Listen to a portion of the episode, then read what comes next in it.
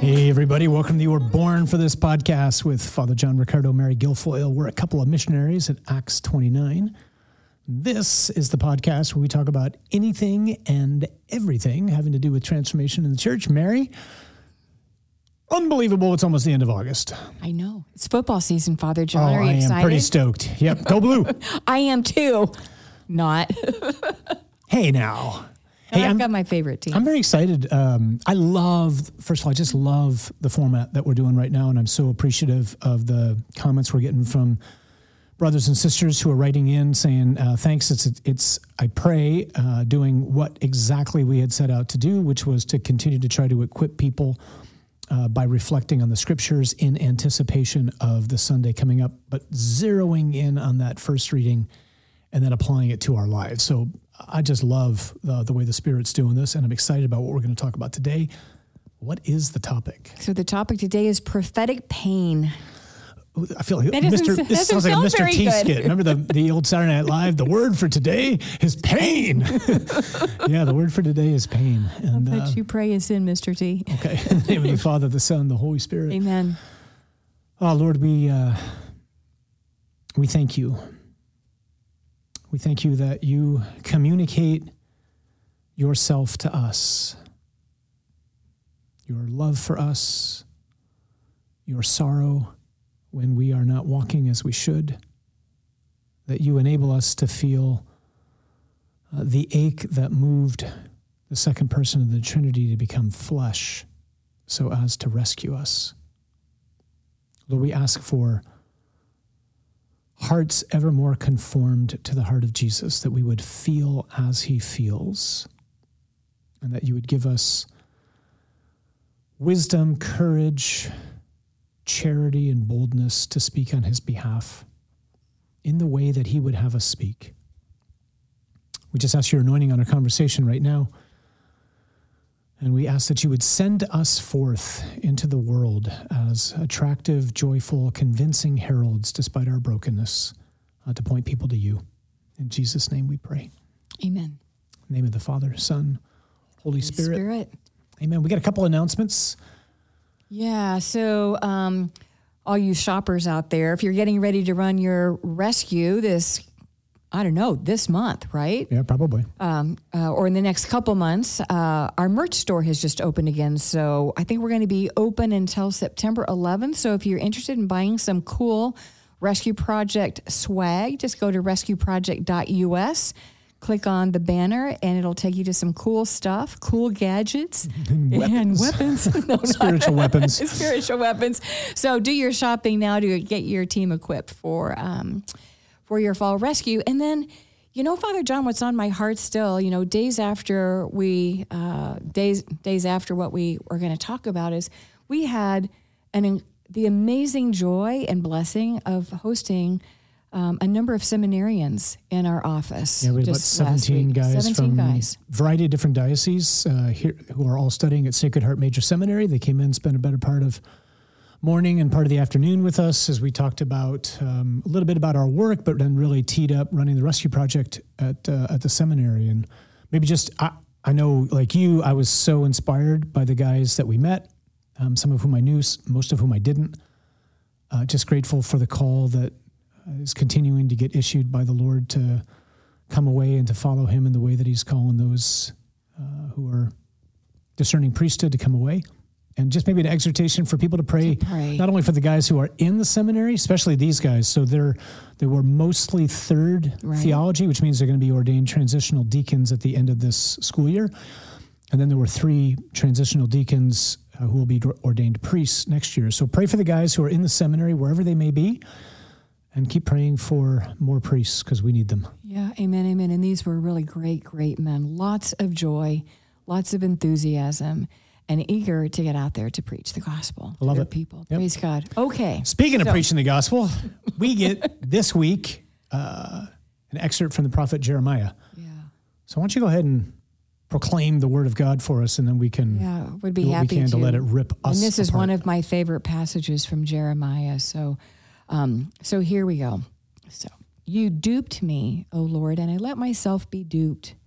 You were too strong for me, and you triumphed. All the day I am an object of laughter. Everyone mocks me. Whenever I speak, I must cry out. Violence and outrage is my message. The word of the Lord has brought me derision and reproach all the day. I say to myself, I will not mention him. I will speak in his name no more. But then it becomes like fire burning in my heart, imprisoned in my bones. I grow weary holding it in. I cannot endure it. Well, there is so much richness there that I know we want to unpack. But Father John, if you can, because we know context is so important, can you just set this up for us? Yeah. No, it's one of my favorite readings too. Um, so, uh, Jeremiah is probably the most autobiographical book that we have. Certainly in the Old Testament, the only person that would come close to it is Paul in his letters. So Jeremiah is writing in the. Uh, you have to get this right because it it seems strange when you're going before Christ doing numbers. Seventh and sixth century BC. So Jeremiah is like late 600s, which means like 620 ish, uh, through the um, late um, 500s. So he's probably called to be a prophet right around the time 627 BC. That's the time frame here. All right. So he's born in the reign of King Josiah, who is a great king. He's the one who leads to the reform, uh, recovery of the law. He's a long standing king. He's king for almost 30 years, maybe a little bit more than 30 years. I think it's 640 to 609. Jeremiah is the son of a priest and he is himself a priest who then is called by the Lord to be a prophet. And he's called to be a prophet during horrific times for the people of God, leading up to and including uh, the Babylonian invasion and then the destruction of the temple in Jerusalem in 586, 587. So that's that's kind of the the broad historical framework. This particular chapter, which is not poetic. Let's just say that. Th- this is a man in anguish. It's his, his cry out yeah, to the. Lord. It, it's, it's profound anguish. Mm. And we'll talk about that. But it's profound anguish because of what it is that he's, it's, it's profound anguish because of the message God has given to Jeremiah, which is not a cheery message. Uh, it's a message of repentance and of a call back to God. So, um, Jeremiah 19, this, this excerpt that we have at Mass on Sunday is from Jeremiah 20. It would be very worth everybody reading. Well, I'll tell you what, how about I do this? Can I, can I just read what it is that Jeremiah does right before this, which Absolutely. leads to this? Absolutely. So imagine you're Jeremiah. So called by God, living in the midst of this idolatrous people who's turned their backs on God. And this is chapter 19. This is what immediately precedes uh, what it is that we've just heard. Thus says the Lord to Jeremiah Go, buy a potter's earthenware flask, and take some of the elders of the people and some of the elders of the priests, and go out to the valley of the son of Hinnom at the entry of the potsherd gate, and proclaim there the words that I tell you. So this is, we, we were talking the other day, we were making reference to Jesus cleansing the temple. Mm-hmm. That's known as a prophetic act. When Jesus does that, he's just he's in continuity with he's the eternal son of god to be sure but he's in continuity with things like this this is a prophetic act so sometimes god gives jeremiah or think of hosea go marry a harlot uh, or Ezekiel, he asks them to do things. And so the act, the gesture, not just the words, is a way to speak to the people. That's what this is. So the Lord goes on. He says, You shall say, Hear the word of the Lord, O kings of Judah and inhabitants of Jerusalem. Thus says the Lord of hosts, the God of Israel Behold, I am bringing such disaster upon this place that the ears of everyone who hears of it will tingle. Imagine you're, you know, you're in prayer one day and the Lord gives you this message. You're like, first of all, you're like, uh, is that really you? And then if it's like, yeah, this is really God, you got to be kidding. You want me to say this? Because the people have forsaken me and have profaned this place by making offerings in it to other gods, whom neither they nor their fathers nor the kings of Judah have known. And because they have filled this place with the blood of innocents, child sacrifice, and have built the high places of Baal to burn their sons in the fire as burnt offerings to Baal, which I did not command or decree, nor did it come into my mind.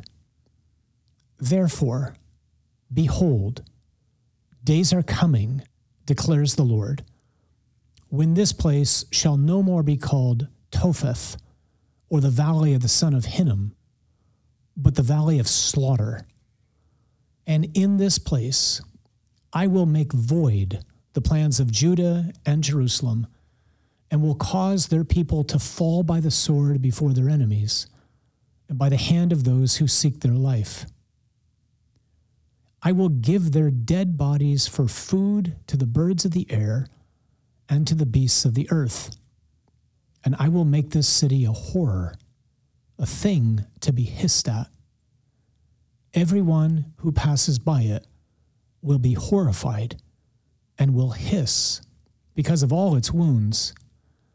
And I will make them eat the flesh of their sons and their daughters, and everyone shall eat the flesh of his neighbor in the siege and in the distress with which their enemies and those who seek their life afflict them. Then you, Jeremiah, shall break the flask in the sight of the men who go with you, and shall say to them, Thus says the Lord of hosts, so will I break this people and this city as one breaks a potter's vessel so that it can never be mended. So I'm reading this and I'm looking at your face. You're like, oh my gosh. This is crushing. I'm, I'm just imagining if the Lord were to speak that word, like to me, I would be, I'd be crushed. Absolutely. Like, Lord.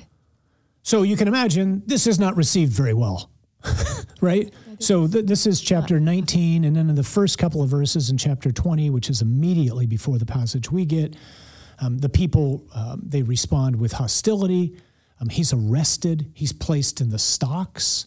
He's he's beaten um, by the chief priests, which leads to this passage that we get from Jeremiah. Mm.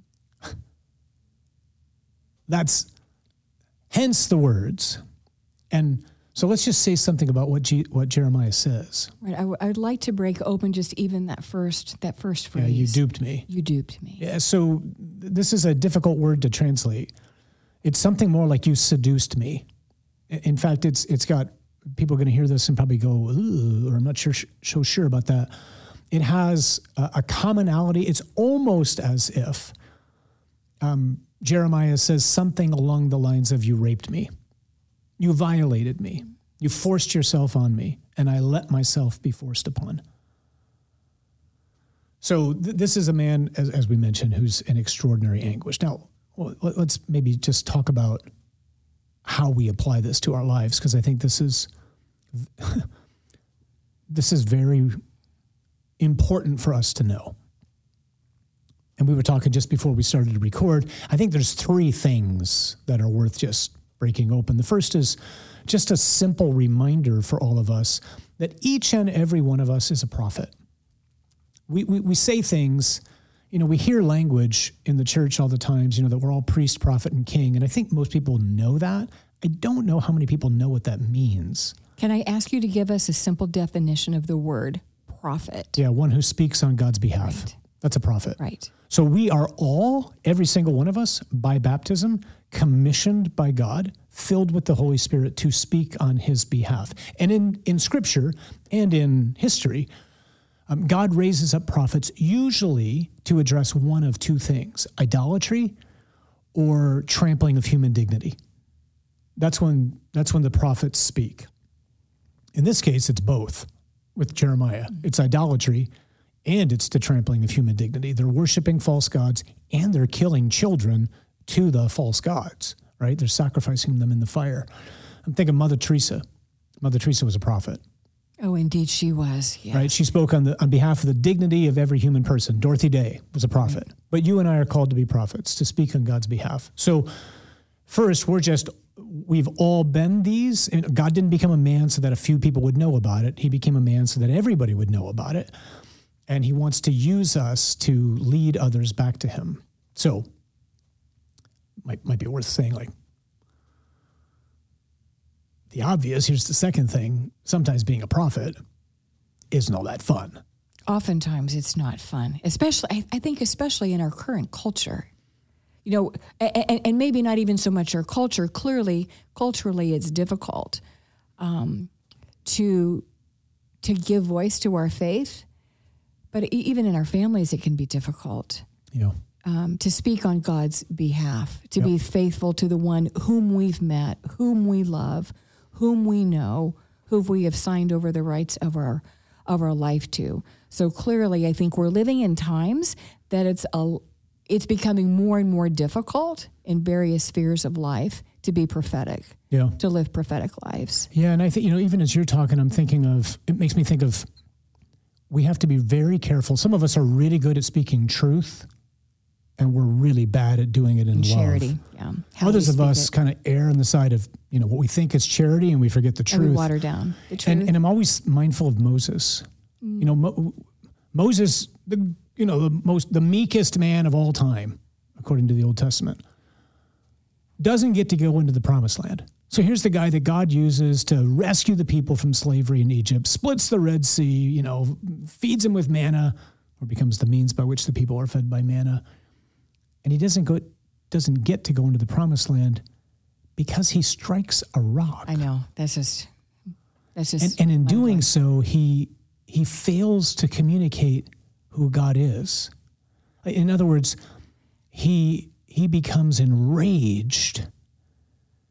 And in doing so as the representative of god to the people he doesn't get to go into the promised land. In other words he does not have at that moment god's heart. And it's such an an, an egregious transgression that moses doesn't get to go into the promised land that's rather sobering for all of us. yeah, a long way of saying we are commissioned to speak on God's behalf. We have to beg Him to give us His heart to do heart. it, right? Yeah. And that's hard, Right, right, right. you know? You know, uh, as we were opening up our conversation, Father John, I was sharing with you that this has long been one of my favorite passages from Jeremiah. And I think what I appreciate most about this passage is his honesty. His honesty before the Lord. He come. I mean, sometimes um, if we're honest, you know, uh, we think that we have to clean up our prayer when we go before the Lord, that it has to be neat and tidy. And I have to say it in such a way where it almost is pious language rather than coming to Him like in the rawness of words, the rawness of our heart, because He sees it anyway.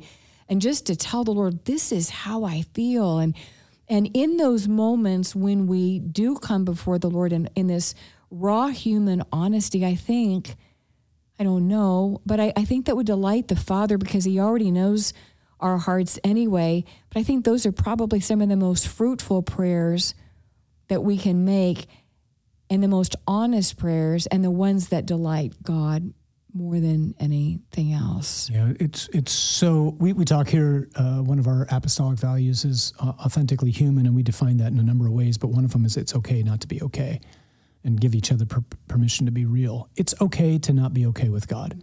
It's okay to be real with God. You know, the saints prayed like Jeremiah here in ways that I think most of us would feel very awkward praying like. But the saints are trying to teach us how to pray. That's right. Right? Like they, they don't hold back. Teresa just of. Avila, Teresa of Avila was one of those saints. Didn't she say something akin to something like, "Lord, if this is the way you treat your friends, it's no wonder you have so few." Yeah, you don't have very many. Yeah, you don't have very many. Yeah, I mean, like that's pretty raw, right? And like, what parent can't relate to that? Right. You know, as you watch your child Right. go astray, like what what friend can't relate to that? What disciple can't relate to that? You look at the state of the church or the country or the culture or the world or whatever. Like, how many of us are tempted to pound on God's chest? Well, Jeremiah's given you permission to pound on God's chest. God says it's okay to pound on my chest. You just better listen to me when I answer you. Mm-hmm. right? It's like John the Baptist. Mm-hmm. John the Baptist is in prison. He's rotting, holiest man ever born of woman. St. John the Baptist, right? He's in jail, about to be beheaded. Yeah. And his cousin, the Messiah, who he pointed out and identified as the Lamb of God, is doing nothing for him. No hunger strike, no petition drive, no letter to the emperor. And so remember the scene in the gospel. One day, John the Baptist sends some of his disciples to Jesus with a question Are you the one? Yeah, are you really him? Yeah. Wh- Which means what? Was I wrong? Right. Uh, St. John the Baptist, holiest man ever born of woman, can say something as blunt as that to Jesus Are you really him? Was I wrong? And then Jesus responds. And Jesus says to his disciples, You go back and you tell John what you're seeing. The blind see, the lame walk, the deaf hear, the dead are coming to life. So we can we can speak very honestly to God. Again, we got to be ready for him to speak really honestly back to us. But I think that's a real to me, I think that's one of the the most applicable points to this scripture passage for us this coming week. Like, yeah, it's good to know I'm a prophet. Yeah, it's good to know that sometimes being a prophet is going to be painful for me, but I can bring that pain to God. Absolutely. And he is the place that he is he is the one we can bring that to. But even as you go further into that passage, Father John, he makes it so clear in that same prayer that even though he says, you know, I, I'm not going to mention him anymore, I'm not going to speak his name anymore, but this fire is just burning within him and he can't help himself. Yeah. Like he knows he has to. And and so we can't unknow who we know. We cannot unmeet the Lord. And once he's touched our lives, we don't have any choice. Right, right? Because but because hopefully our experience would be the very, very same thing. Lord, this is how I feel, and I'd love to walk away, but I can't because I cannot unmeet you. Because I know you are holy and you have called me and that you're real and that this is the fullness. You are life. You are everything. You are Lord. So I love this. It's just a prayer full of anguish, acknowledgement of who He is. And even though I would love to step back from this, I know I can't because you are real and you are Lord and I love you. And life apart from you is a nightmare. Yeah, this is probably way too revealing for some people to want to hear. They might be scandalized by this, but it makes me think. I can remember when I lived in Rome, early 90s, I used to think of this passage all the time. And uh, God broke into my life in such an unexpected, profound, undeniable way when I wasn't looking for Him. And it was like this in the sense that I felt imposed upon. Like all of us have to make a decision to respond to it, to be sure. But the Lord imposed Himself on me. And I can remember countless times I'd be walking around the streets of Rome and I'd see people doing all sorts of things they shouldn't be doing. And I would look at them going almost with a sense of envy. Hmm. And, and the way the envy went in my mind was I wish I didn't know what I knew. Like I wish I was ignorant so that I could do what I'm seeing them do. and then I would, you know, I, I would have to catch myself and say, no, Lord, I, I, don't want to be like that. I, ignorance isn't bliss. Ignorance is ignorance. That's right. You know, but but there's a Psalm 73 is a great psalm in the Old Testament, which is basically a man going through that experience. He's looking at the world and he's filled with envy. He's tempted to be envious of the wicked because it looks like they can just do whatever they want. You know, they, their, their bodies are sleek, they, they prosper, they're wealthy, um, they curse God, and nothing happens to them. And he says, I was tempted to imitate them until, he says, I went into the house of God and considered what happens to the wicked. And, and so it is for us, right? We can, we can be tempted, at least I can be tempted, maybe others can be tempted to think, I wish I didn't know what I know so that I could do X or live in that way. But the, the, the corrective lens that the Lord offers to us is let me show you how this all ends. First of all, it's, it's a lie that the best way to live life is to indulge every appetite and then to repent when you die, because sin is never more, it's always less. Right? So sin is not life, it's, it's the diminishment of life. Uh, and people who are stuck in that pattern of life have a, a, a less opportunity of repenting because you just habituate yourself to live in that way. But we need to ask the Lord, Lord, help me to continually call to mind mm-hmm. that it's better to be a doorkeeper in your house than to dwell in the tents of the wicked. Amen. Amen, Father John. You know, I, even as I'm listening to you talk, I'm just thinking about my own life, and I think the remedy sometimes for the the pain of the prophet is just asking God for the grace to be steadfast, asking God for the grace to persevere, because the life of a disciple is not for the faint of heart. Uh, discipleship comes with a cost. It's not cheap grace, yeah. right? It, it's it's a um, life and an abundant life but it comes with a cost. But God can handle it when we come to Him on our face, begging for mercy, yeah, begging that, for help. And that's the third, third and final and shortest point. God's faithful. Amen. Amen. He is. God's faithful. He's never going to not give us what it is that we need for the task that He's entrusted to us or for the word that He's asking us to speak. When we get a word like this, we probably want to make darn sure that it's really Him who's asking us to speak it this is where you want a spiritual director or somebody wise and just go, hey, I think the Lord might be calling me to do whatever. But the Lord is always faithful. Can I can I just back up real quick, Father John? So I'm thinking about oh, you know, we, we talk about needing to speak on his behalf, you know, in, in love, in charity, in truth. It's always with love.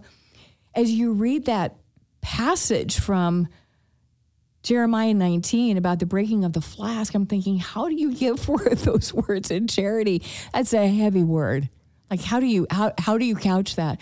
More than likely, God's not going to give us that kind of a prophetic word. Or yeah, and if you pray. think you got a word like this, call somebody yeah, real yeah, quick and go, ah, does this sound like God yeah, to you? Call your this pastor. Is, this is what I'm being asked to do. Yeah, oh, God. yeah. There, there's there's discernment and then there's confirmation. That's right. right? Testing the spirits always. That's yeah. exactly right. Oh, Father John, what a great conversation. Yeah, and, and let's yeah. just linger with that last word. Yeah. God is faithful.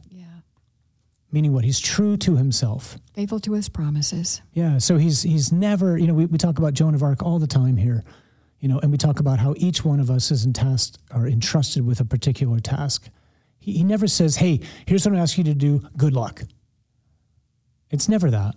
He's always with us every step of the way. He inhabits our breath. He fills our minds. He fills our hearts. Um, he is love. He's not an angry parent. God doesn't have emotions the way we do, huh? He is love and he loves us and he wants his children back. And he's using us, he's, he's blessed us with this extraordinary opportunity, broken as we are, selfish as we are, sinful as we are, uh, to communicate his truth and his message in charity so as to help gather his children back. So, because God is faithful always, do not be afraid. God is with you, and you were born for this.